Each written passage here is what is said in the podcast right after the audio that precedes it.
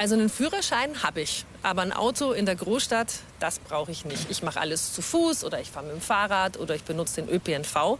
Und sollte mein Radl mal kaputt sein oder ich bin zu Gast in einer fremden Stadt, dann greife ich auf sowas zurück, nämlich aufs Bikesharing. Und genau das ist heute unser Thema hier bei Respekt. Sharen, also teilen statt besitzen.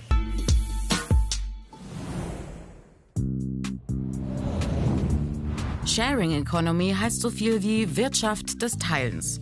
Damit ist gemeint, dass Menschen Gegenstände, Räume oder Flächen miteinander teilen, um sie gemeinschaftlich zu nutzen.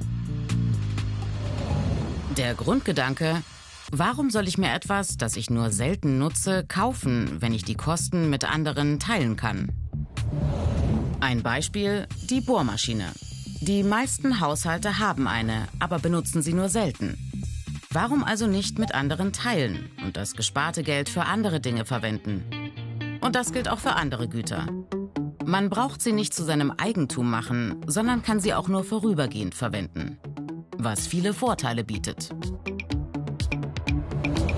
Das ist nicht nur finanziell günstiger. Die gemeinschaftliche Nutzung ist auch umweltfreundlicher, weil weniger verbraucht wird. Das schont Ressourcen und Teilen fördert den Zusammenhalt, weil die Menschen dabei mehr miteinander reden. Gemeinschaftskonsum ist nicht neu, das gab es früher auch schon. Bibliotheken, Videotheken, Autoverleihs oder Waschsalons. Früher war das Teilen relativ begrenzt und eher kompliziert. Heute aber erreicht man durch das Internet und soziale Netzwerke schnell einen großen Kreis von interessierten Menschen und kann die Teil- und Tauschgüter optimal nutzen. Die öffentliche Bewertung der Angebote und der Nutzerinnen können zudem vor Betrug schützen. Aber es gibt auch Kritik. Erstens, Sharing Economy sei vor allem etwas für diejenigen, die mit dem Internet gut umgehen können. Alle anderen würden ausgeschlossen. Zweiter Kritikpunkt. Aus vielen nachhaltigen und idealistischen Ideen seien jetzt kommerzielle Geschäftsmodelle geworden. Es gehe gar nicht mehr ums Teilen oder Tauschen, sondern um kurzfristiges Vermieten oder vor allem um Profit. Als erstes bin ich jetzt unterwegs nach Haar im Landkreis München. Ich treffe Melanie Lüthin. Bislang gab es hier kein Carsharing. Aber jetzt hat Melanie mit sechs anderen Bürgerinnen und Bürgern den Haarer Autoteilerverein gegründet. Warum habt ihr das ins Leben gerufen, euer eigenes Carsharing? Ja, ging eigentlich los, dass ich ein Auto gebraucht habe, weil mein altes Auto kam leider nicht mehr über den TÜV. Mhm. Und dann habe ich mir überlegt, kaufe ich mir ein neues oder ähm, kann ich ganz ohne Auto leben? Und das fand ich jetzt doch etwas riskant. Also wir haben zwar einen guten öffentlichen Nahverkehr, Busse, S-Bahn und so weiter, aber so ganz ohne konnte ich mir auch nicht vorstellen. Da dachte ich, ja, Carsharing wäre etwas. Hast du es dann gekauft und gesagt? Nein, wir haben ja einen Verein gegründet, damit wir auf der rechtlich sicheren Seite sind. Mhm. Und dann ähm, bin ich mit einem, meinem Vorstandskollegen losgezogen und dann haben wir uns ein Auto gekauft. Also zum Kaufen hatten wir natürlich kein Startkapital, wir haben es also finanziert. Ja, wie lange habt ihr den jetzt seit letztem Jahr? Ja, seit April haben wir den erst. Hat etwas gedauert, mhm. bis wir uns den uns dafür entschieden hatten, weil so als erstes Auto ist es natürlich auch nicht so einfach. Was nimmst du? Von den Kosten ist natürlich ein kleines praktischer, mhm. weil das braucht halt nicht so viel ähm, Unterhaltskosten. Wird auch ausreichen für zwei Leute im Stadtverkehr, aber wir haben ein Mitglied oder eine Familie, die haben drei Kinder. Mhm. Die bräuchten also schon mal fünf Sitze und wenn es geht auch vier Türe.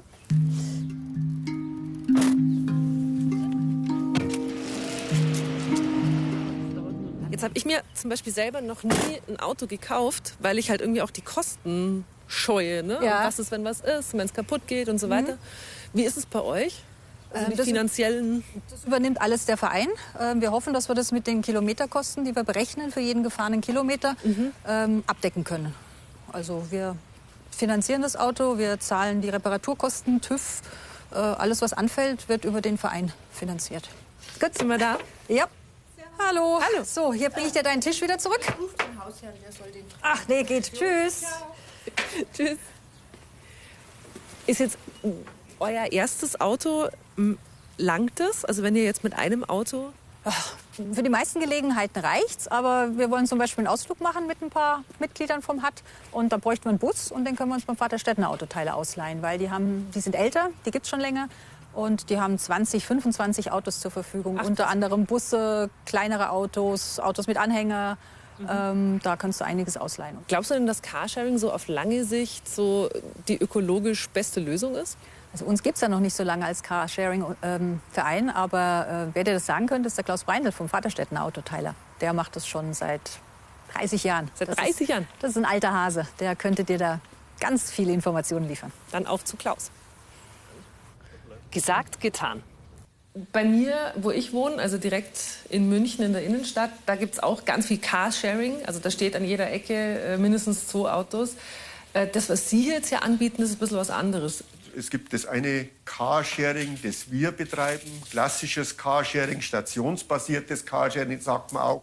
Ich sage auch echtes Carsharing dazu.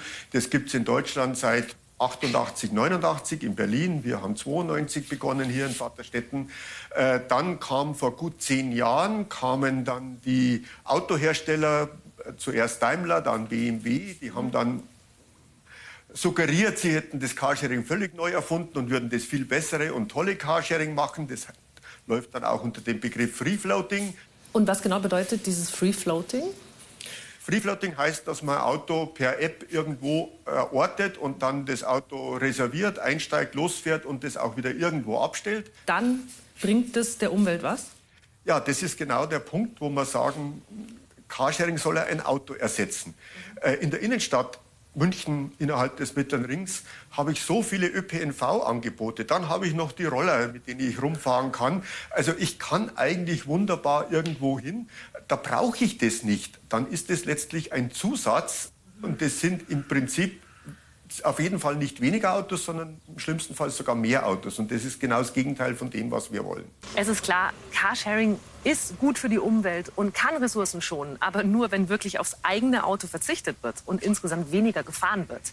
Wenn Carsharing aber vor allem innerstädtisch stattfindet, anstatt dass man einen Bus nimmt oder mit dem Fahrrad fährt, dann bringt es natürlich nichts. Und wenn durch das Teilen von Autos sogar noch mehr PKWs zugelassen werden, dann schon gleich fünfmal nicht.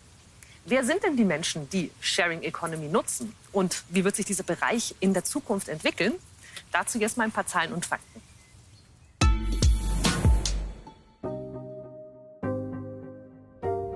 In der Sharing Economy am meisten nachgefragt die Bereiche Unterkunft und Mobilität, oft online vermittelt über Websites und Apps. In der EU haben 2019 etwa 21 Prozent der Bürgerinnen zwischen 16 und 74 Jahren über eine Website oder App eine Unterkunft aus dem Bereich Sharing Economy gebucht. Tendenz steigend. In der Altersgruppe der 25 bis 29-Jährigen ist der Durchschnittswert am höchsten, 33 Prozent. Sharing Economy zieht vor allem junge Nutzerinnen an.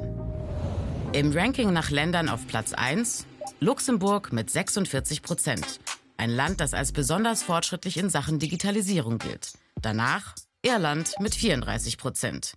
Die Werte von Belgien, Estland und Frankreich liegen nah beieinander mit 26 Prozent bzw. 25 Prozent.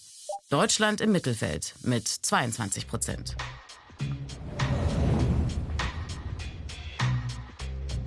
In einzelnen Städten stieg das Angebot an Privatunterkünften, die zum Teilen angeboten wurden, so sehr an, dass die örtliche Stadtverwaltung und die Hotellerie Alarm schlugen. Paris ist Spitzenreiter. 2017 gab es dort bei der größten Anbieterplattform über 90.000 Übernachtungsmöglichkeiten in Wohnungen und Privatzimmern. In Berlin waren es immerhin 23.000 Unterkünfte, die in Sharing Economy Plattformen angeboten wurden.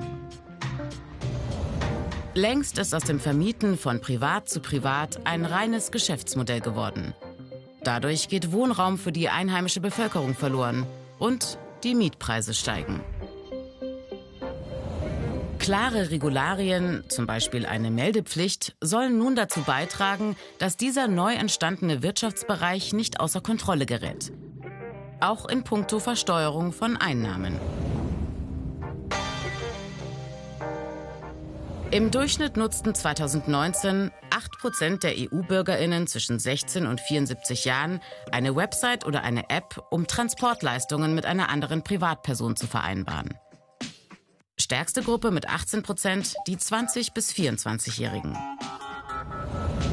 Spitzenreiter im Länderranking ist Estland mit 29 Prozent.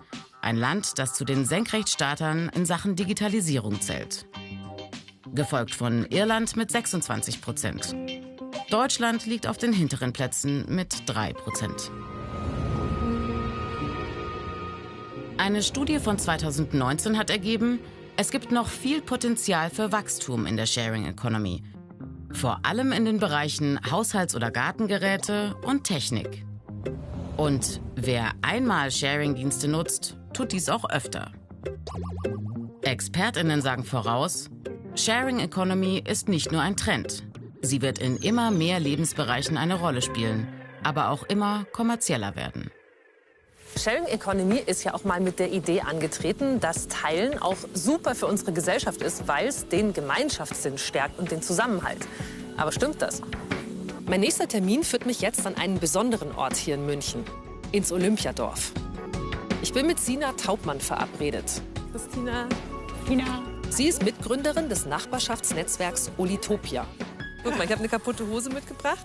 Voll du hast gut. gesagt, das soll ich machen. Aber zuallererst mal Olitopia, so nennt ihr euch. Was bedeutet das? Ja, Olitopia das setzt sich eigentlich zusammen aus dem Wort Olympiadorf Ja. und der Utopie. Und äh, die Idee ist, dass wir ja, ein bisschen näher Richtung Utopie wollen hier im Olympiadorf. Also Olitopia ist ja so ein nachbarschaftliches Nachhaltigkeitsprojekt.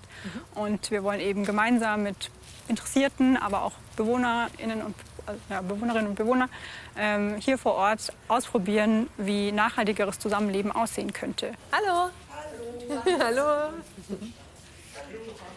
Ja, herzlich willkommen. Ähm, die Karin und die Ramona sind hier schon voll am fleißig am Werkeln, haben eine Nähmaschine mitgebracht und auch ganz viel Wissen. Ich glaube, da bist du mit deiner Hose gut aufgehoben. Darf ich zu euch?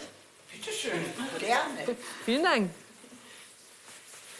Also, klassisch, glaube ich, oder? Ja, Kann man was retten oder nicht? doch, da kommt das kann man recht. Oh ja, Also, dann würde man das auch unterlegen und das Ganze einfach mit Zickzack dann Cool. verstärken, sodass sich das nicht gleich wieder aufscheuert. darf ich es mal probieren? Bitte, gerne. Finde ich toll. Wenn, Sehr aufgeregt, wirklich. wir brauchen noch Leute. Aber ich wohne doch gar nicht hier bei euch. Darf ich trotzdem mitmachen? Ich muss hin. So, jetzt. Aber ich übe erst mal an, Ja. oder? Okay. Also ich habe beobachtet, dass du auf jeden Fall auf dieses Ding gedrückt hast. Ja, das ist wie beim Autosgas. Autofahren kann ich auch so gut. Okay, also ich nehme jetzt, ich lege jetzt einfach mal das hier drauf, oder? Ja. Und hier so rein. Genau. Schau, wie schön du.